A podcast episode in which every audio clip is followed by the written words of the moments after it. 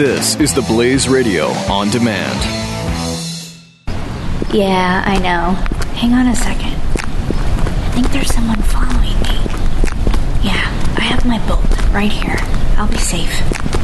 I'll call you back. Don't be a victim to a would-be attacker. Carry the Taser Bolt and stay safe. With one simple tap of the button, the Taser Bolt delivers a powerful, continuous 30-second volt of electricity without requiring you to hold down or touch the device, giving you time to take your attacker down and escape safely. Taser International will even replace your Bolt upon sending them a copy of the police report free of charge. Get it now at PJSafety.com. While you're there, explore our family of non-lethal personal defense products to increase your defense capability and safety. Be proactive and get to PJSafety.com and choose from thousands of easy-to-use personal defense products right now. Tasers, stun guns, sprays, security alarms, and more. PJSafety.com.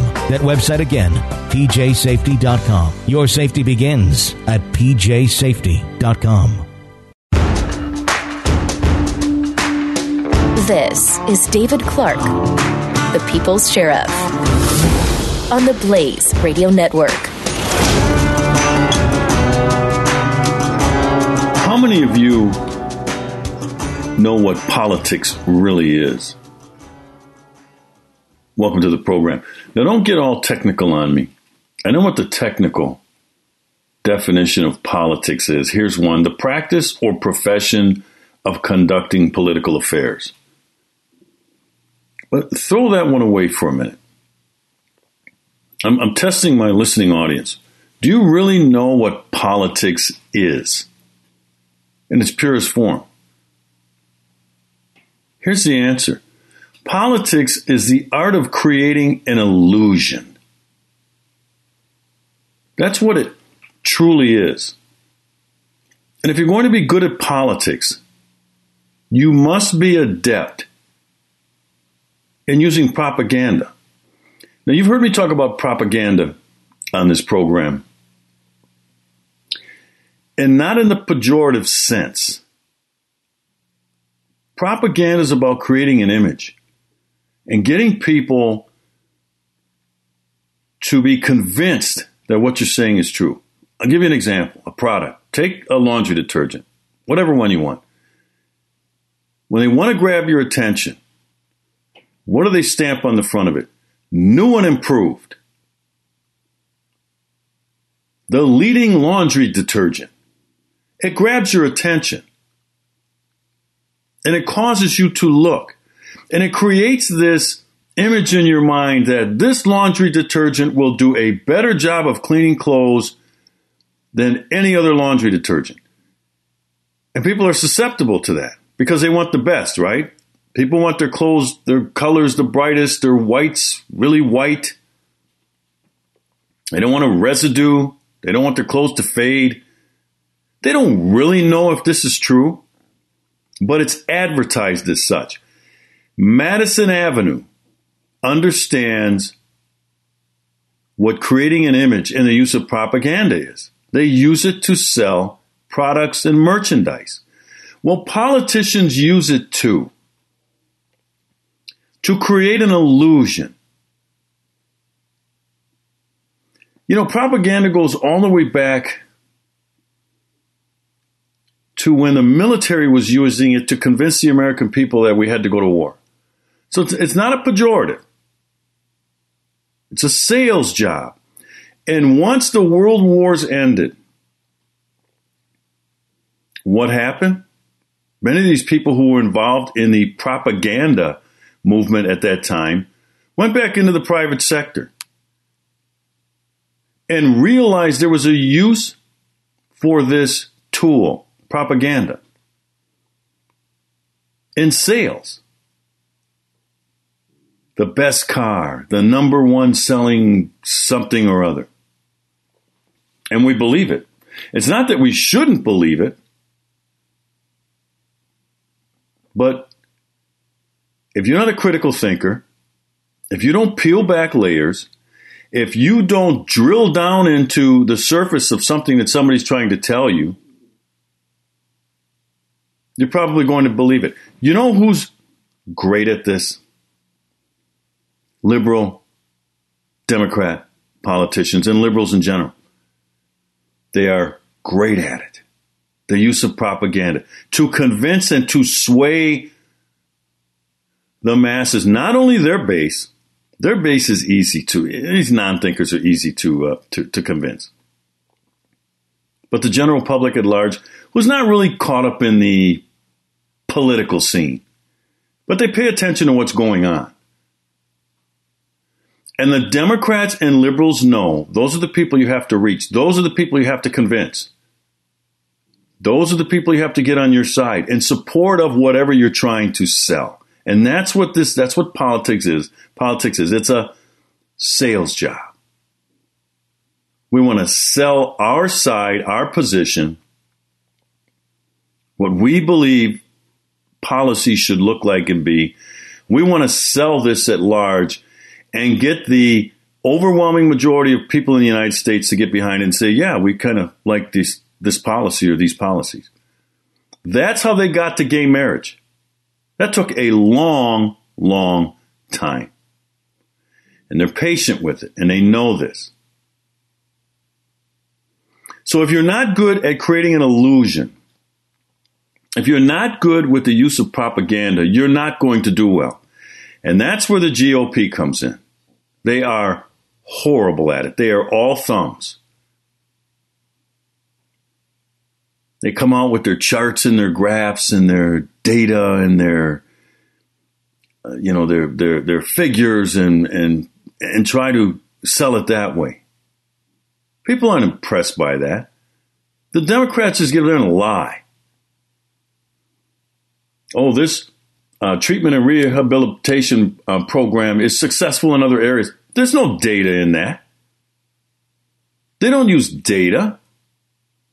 They create an illusion. They use propaganda. And that's why we're at this state in the country now with the culture war. That's why we're getting our asses handed to us, we conservatives and Republicans. We're getting our asses handed to us because our side is not good. They're not even good. They're not even decent at the use of propaganda. Creating a narrative. Now, hell with the logic. People can figure that out.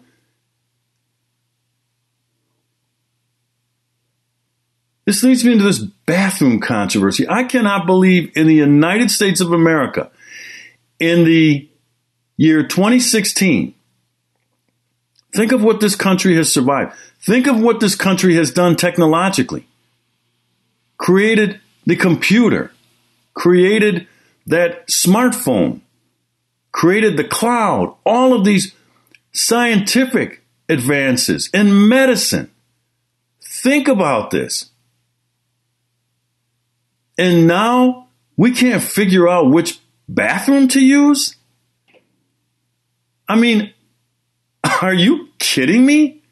We are actually having national conversations on news networks that call themselves serious about which bathroom we should use.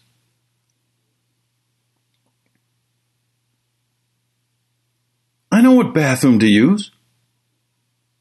It's the one that says M-E-N on it, or it's the one that has the figure for people who can't spell,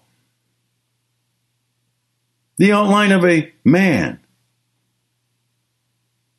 And I know the other bathroom says W-O-M-E-N, and it has the symbol of someone wearing a dress.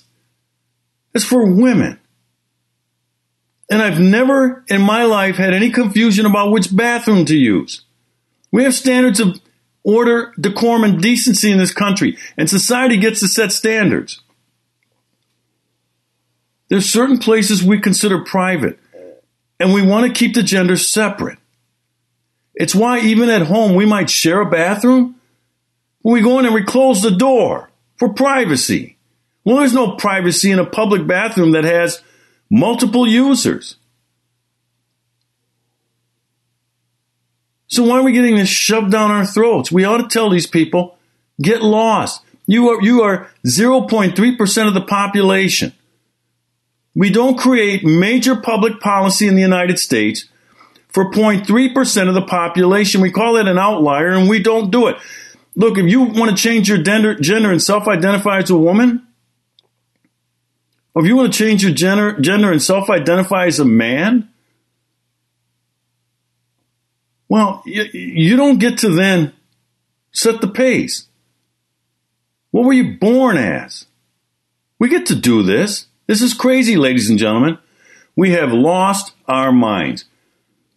This is going to lead me into another area of creating an illusion coming up. The Blaze Radio Network on demand. David Clark, the People's Sheriff. Find more on demand at theblaze.com/radio. Don't miss the Morning Blaze with Doc and Skip. While the babyface bozo faced off with the guard, the big mama tried to make off with the goods, which began a battle between three thieves and two employees in the parking lot. Cops were called, and the Hamptons were taken to the Broward County Jail, where they were hit with multiple theft and battery charges. Coming up, be kind, rewind, and don't hit someone with a VCR. The Morning Blaze with Doc and Skip. Weekday mornings, 6 to 9 Eastern, on the Blaze Radio Network.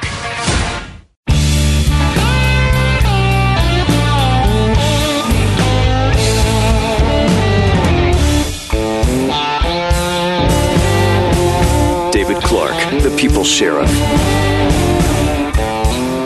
So in all this controversy about which bathroom to use, I mean, this is mind-boggling, just to even have to say that. You have states that have to create laws now. And you have businesses that are, it's costing them tens of thousands of dollars to restructure their building to accommodate some of this nonsense. And see what this movement, now that the gay marriage debate has somewhat been settled, there's this need to push further by the left. And so now it's in the area of transvestites. Yes, I said transvestites. I'll decide what language to use. I don't believe in cleansing language to make it more palatable. You heard me read an article about this, and you know, this is a behavior that at one time was considered outside the norm. And now it's like, what, just supposed to be accepted as normal? This isn't normal. Why are we kidding ourselves? I know you're not kidding yourself. Well, why do we dance around this stuff? We're afraid we might touch a nerve or say the wrong thing, or we might be the next one that's under an assault by the totalitarian, bigoted left. Because we see this differently. I'm not asking anybody, and I don't do it, discriminate against somebody who decides to engage in that marginal lifestyle, and it is on the margins. I said 0.3% of the population. But I get to do that in our democratic state, the United States of America. Free expression in the public square, in the public domain. Free to express yourselves. And if it gets too ugly or mean or whatever, society will let you know, hey, that's about enough, pal. That's a bridge too far. But not just for some simple difference of opinion. We get to do that. And I'm going to continue to maintain it. And I would suggest that you do the same. And I would suggest that we band together to push back against this nonsense. There's nothing wrong with the law in North Carolina on which bathroom to use. We never needed a law before. You know, that was just societal standards. But this is all part of that modern liberalism. It's conduct without borders. You heard me. And you'll continue to hear me to quote and to recite from Judge Robert Bork's book, Slouching Toward Gomorrah. It talks about, the subtitle is American Decline. That's what we're witnessing. He wrote that book 25 years ago. He predicted this. This wasn't hard to predict. That if we continue to let standards slip and allow all and any conduct to be part of the norm, we were going to be in big trouble. Well, here we are in the year 2016. So then you have the NBA threatening North Carolina. They're going to pull the All-Star game out if they don't change that law or get rid of it.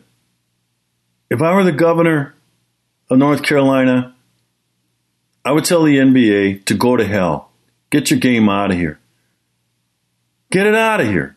We don't want it. It's a one-day event anyway. And don't give me this millions of dollars will be lost and I mean, what are you willing to sell your soul for? So they've created this illusion now about transvestites. The left. This is normal behavior. No, it's not. And no one is suggesting that a ban be put on all bathrooms for transvestites. Nobody's saying that. I mean, one company went as far as to say, you know, we have a third bathroom. It's called family, and they can use that one. That wasn't good enough. You know why? It's never good enough for the left.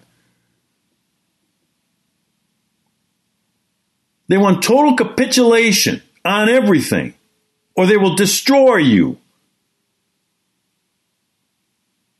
And we fall down on our knees and we cower and we acquiesce. As Robert Bork said, his words. We complain for a little while, and then we acquiesce. And that's what we do. You've heard me say this before, and I'll say it again.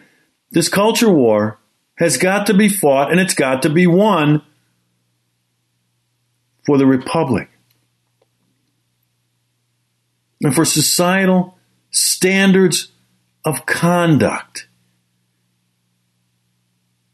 I mean, we all thought that after gay marriage, well, you know, there's no place else for them to go.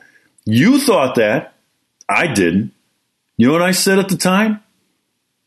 You know what the next domain to be conquered for the left is? Pedophilia. They're going to want pedophilia to be acceptable conduct. You can laugh now. People laughed 25 years ago at the thought of gay marriage. Oh, yeah, right. We'll never know that they'll never. Pedophilia. Write it down. I said it today. Because there's not many more boundaries or prohibitions for the left to conquer. That's why they're under this transvestite thing, because that's, you know, a new one. They need a new thing to hold up. Abortion was the first one. That was the first one. And then it wasn't just abortion anymore.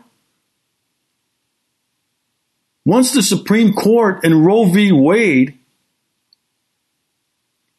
approved abortion, we probably thought, well, you know, that's probably as far as they can go. Then it became partial birth abortion. You have Democrats, you have the left, and I don't mean the fringes of the left, supporting the practice of pulling a perfectly normal and live fetus halfway out of the womb and then killing it, but leaving its feet in there so you consider it inside the womb. Do you know how sick that is? And you'll sit up here today and hear Nancy Pelosi and Chuck Schumer and Harry Reid and Barack Obama and Mrs. Bill Clinton support that practice as decent, as a choice. There wasn't abortion in the womb wasn't enough for these people. And now cutting up baby parts and harvesting baby parts to sell on the open market under the guise of research. It's what they push for. See, it doesn't stop, and that's why I said pedophilia is the next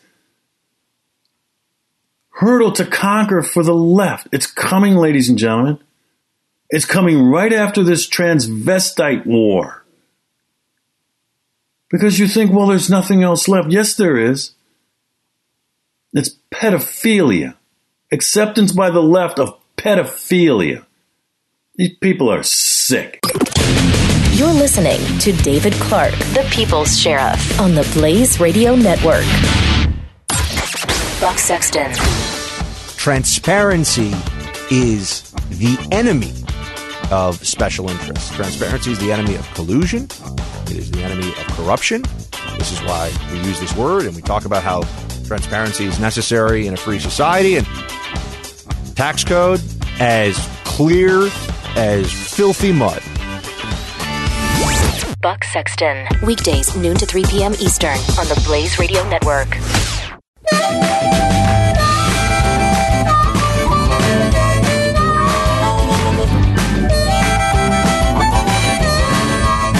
You're listening to David Clark, the People's Sheriff. So I started out the program talking about politics is really about creating an illusion. An illusion was created over this which bathroom to use. Here's another one. I'm going to read this to you. This is Senate Resolution 422, the 114th Congress, second session, dated April 13th, 2016, in the United States Senate. This thing was put together by Senators Grassley, Leahy, Schumer, Hatch, Toomey, Sessions, and Feinstein. Submitted the following resolution, which was considered and agreed to. Here's the resolution.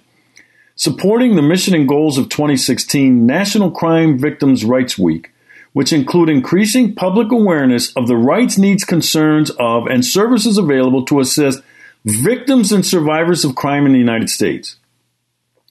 Whereas individuals in the United States are the victims of more than 20 million crimes each year, whereas crime can touch the lives of anyone, irrespective of age, race, national origin, religion, or gender. Whereas a just society, remember that, a just society acknowledges the impact of crime on individuals, families, schools, and communities by, number one, protecting the rights of crime victims and survivors, and number two, ensuring that resources and services are available to help rebuild the lives of these victims and survivors.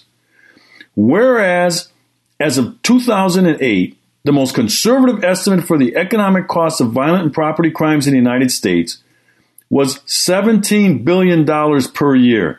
Ladies and gentlemen, that's very low. But let's just stick with that one for the heck of it. Whereas that economic cost does not account for the struggle of a crime victim to be made whole or losses that result from being the victim of a crime, including losses of psychological, emotional, and physical well-being.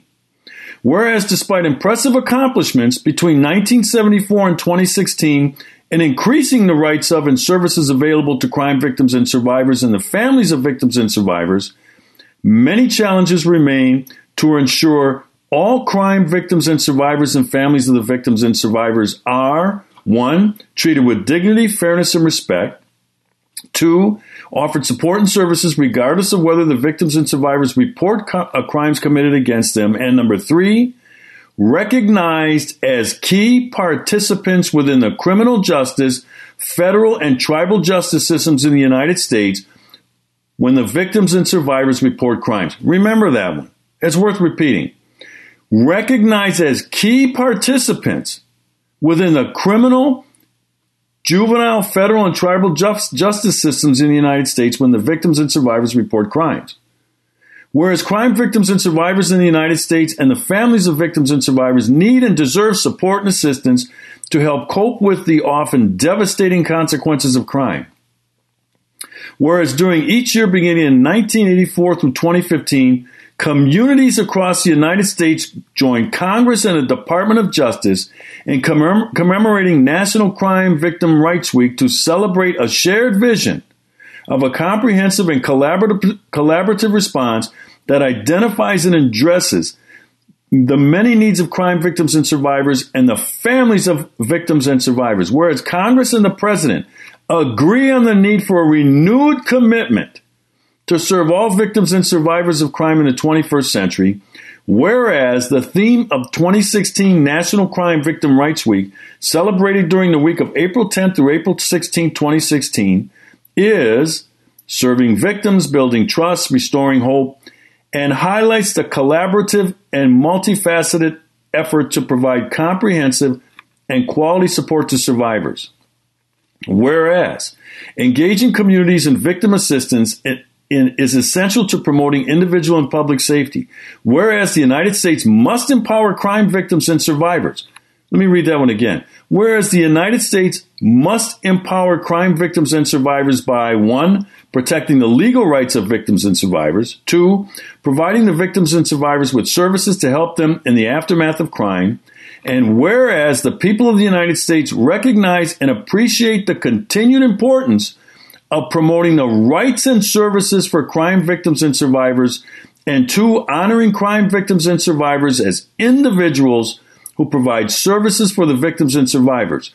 Now, therefore, be it resolved that the Senate supports the missions and goals of 2016 National Crime Victims' Rights Week, which include increasing individual and public awareness of A, the impact of crime on victims and survivors and the families of victims and survivors, B, the challenges of achieving justice for victims and survivors of crimes and families of the victims and survivors, and C, the many solutions to meet those challenges, and 2, recognize that crime victims and survivors and the families of the crime victims and survivors should be treated with dignity, fairness, and respect. That's a resolution passed by the United States Senate a couple weeks ago. Oh, really? That is creating an illusion. That's what politics is. And I say that because the United States Senate is pushing this criminal justice reform bill where the GOP and so-called conservatives are in bed with the Democrats in finding sympathy and empathy for violent career criminals and trying to extend more services to them. This ironically, during National Crime Victims Week or month or whatever, they have just created an illusion because they are working feverishly. See, in the United States Senate, all they do is issue a resolution for the victims of crime. That's all they did. They just put forth this resolution. There's nothing attached to this, just creates an illusion.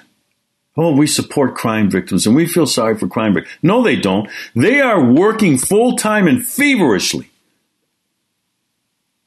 I'm putting forth this criminal justice reform bill and this sentencing reform,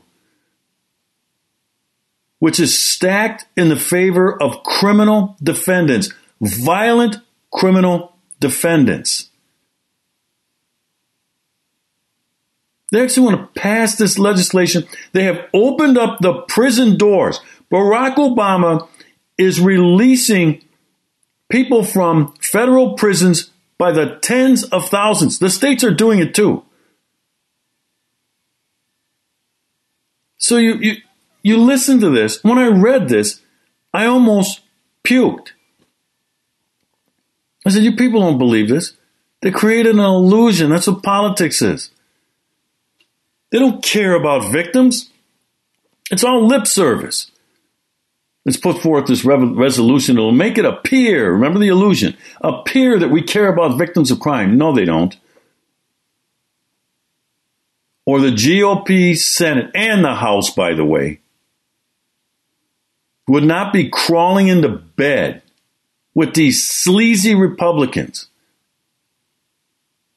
And they wouldn't be ceding the high ground, and not only that, they wouldn't be ceding an issue that they own, law and order, tough on crime. They're giving it away to the Democrats. Why? For this illusion. It's already been said by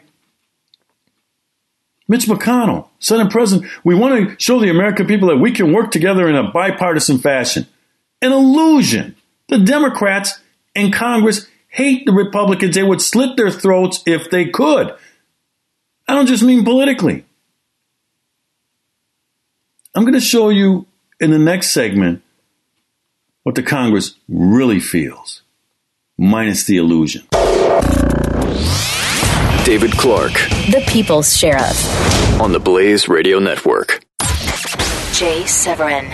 You don't know what they're going to do. I throw this up because I think it's, I honestly want to know if you have a criticism to offer or a question to ask. I say, I am among we who say, don't talk about the rules. There are no rules. I contend right now, there are no rules. There isn't one rule governing the conduct of this Republican convention. Jay Severin. Weekdays 3 to 5 p.m. Eastern on the Blaze Radio Network.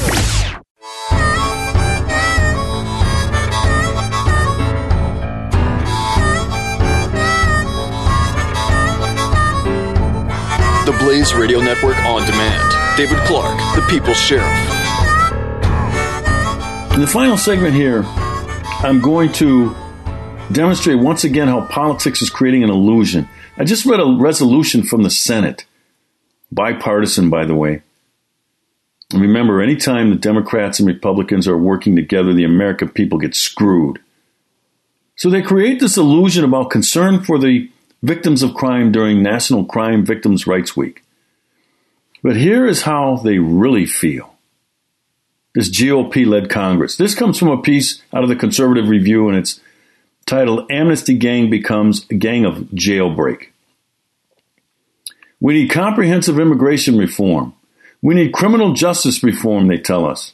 The similarities between the push for amnesty and the push for prison reduction are endless, both in terms of the policy consequences and the political rhetoric being used to promote those goals. It is now becoming clear that the same political players behind the push for amnesty are now creating this lobby-contrived emergency for prison reduction at all costs. After being stymied by the American people in their endless pursuit of amnesty for illegal aliens, the Gang of Eight has been transformed into the Gang of Jailbreak. I'm hearing that Mark Zuckerberg's amnesty lobby outlet is now going all in for the jailbreak legislation. Last week, Doug Holtz-Eakin, one of the most prominent Republican supporters of amnesty, penned an op-ed in support of the criminal sentencing bill. La Raza already joined the fight on day one. Given that many of those convicted for federal drug crimes are illegal aliens, it is no surprise the immigration groups would get in on the action. It is no coincidence that late last week, Speaker Paul Ryan, who's one of the leading figures in the amnesty movement, indicated he'd be moving the jailbreak bill, Senate 2123, in the coming days. The congressional push coincides with the Justice Department's announcement dedicating this entire week to jailbreak and the promotion of criminal rights. You see what I mean about this illusion? They were just talking about victims' rights in the Senate resolution. Well, they just issued a resolution. Now they're feverishly working to pass a bill here for criminal rights. Back to the story. It also comes on the heels of Senator Chuck Grassley, Republican of Iowa, receiving an award from the left-wing American Bar Association for his work on behalf of jailbreak legislation after years of opposing it. Pause for a second. You see what I mean? The Chuck Grassley's in a political fight in Iowa this fall. He's up for re-election. He's concerned about that. So he opposed this legislation for years, but now he gets an award because he supports it. Back to the story. It's also no coincidence that Virginia Governor Terry McAuliffe signed an executive order on Friday restoring voting rights for 206,000 convicted felons. As we've noted before, just like with immigration reform, the end goal of criminal justice reform is creating more Democrat voters. How many times have you heard me say that? Peel the layers back, and what is their true objective of these movements by the left? To create more Democrat voters. That was what gay marriage was about. Back to the piece here. Republicans are squandering an enormous opportunity to draw a sharp contrast with Democrats ahead of November's election. And amazingly, just like with the amnesty fight, Republicans are actually walking the ball into the end zone for the Democrats and expending all their political capital on behalf of the top priority of their opponents. You see what I mean when I say they're committing political suicide? Back to the story here. Just as Obama makes his national push to mainstream violent felons and release them from prison, the RNC passed a resolution at last week's meeting in support of Obama's crime agenda. Obama is a cop-hating criminal lover. And the GOP Senate is getting into bed with these sleazy Democrats on this issue. This is mind-boggling. Back to the piece here. This is early 2013 all over again when the RNC's autopsy report drove their maniacal push for amnesty at a time when they should have sided with the overwhelming majority of the country in defense of our sovereignty. What is truly tragic is that with rising crime and the need for tougher action against criminals, Republicans are squandering an enormous opportunity to draw a sharp contrast with Democrats ahead of November's election. Bill Kristol, who was one of the few original amnesty supporters to have learned his lesson, succinctly made his point over the weekend in this tweet. This is from Bill Kristol. Whoever takes the lead against much of so-called criminal justice reform will be thanked by millions of Americans. Even though everyone is focused on the presidential election, conservatives must call all hands on deck to fight the gang of jailbreak, just like we did with the Gang of Eight. My congressional sources, this is David Horowitz, have expressed concern to me that the combination of the volatility of the criminal justice issue, the recent spike in violent crime, an overly ambitious bipartisan group of senators, and the shrinking legislative calendar made even smaller due to the presidential election with nomination convention starting in July, have laid the groundwork for a last-minute product that might get little attention when it is needed most. Quote, this effort to pass comprehensive criminal justice reform has become less about passing a good bill and more about just getting something done so the parties involved can say they got something done, said a source who requested anonymity because of the source's proximity to bill negotiations. Quote, this is how the worst laws get written, and our side should know better. That's from the source close to the negotiations. That's what this whole thing is about.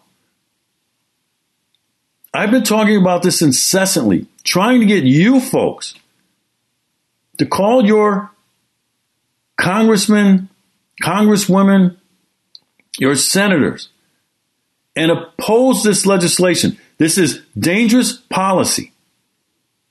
They have not thought through the law of unintended consequences. These people know nothing about crime and violence in urban centers at ground level, even suburban centers at ground level. None of them.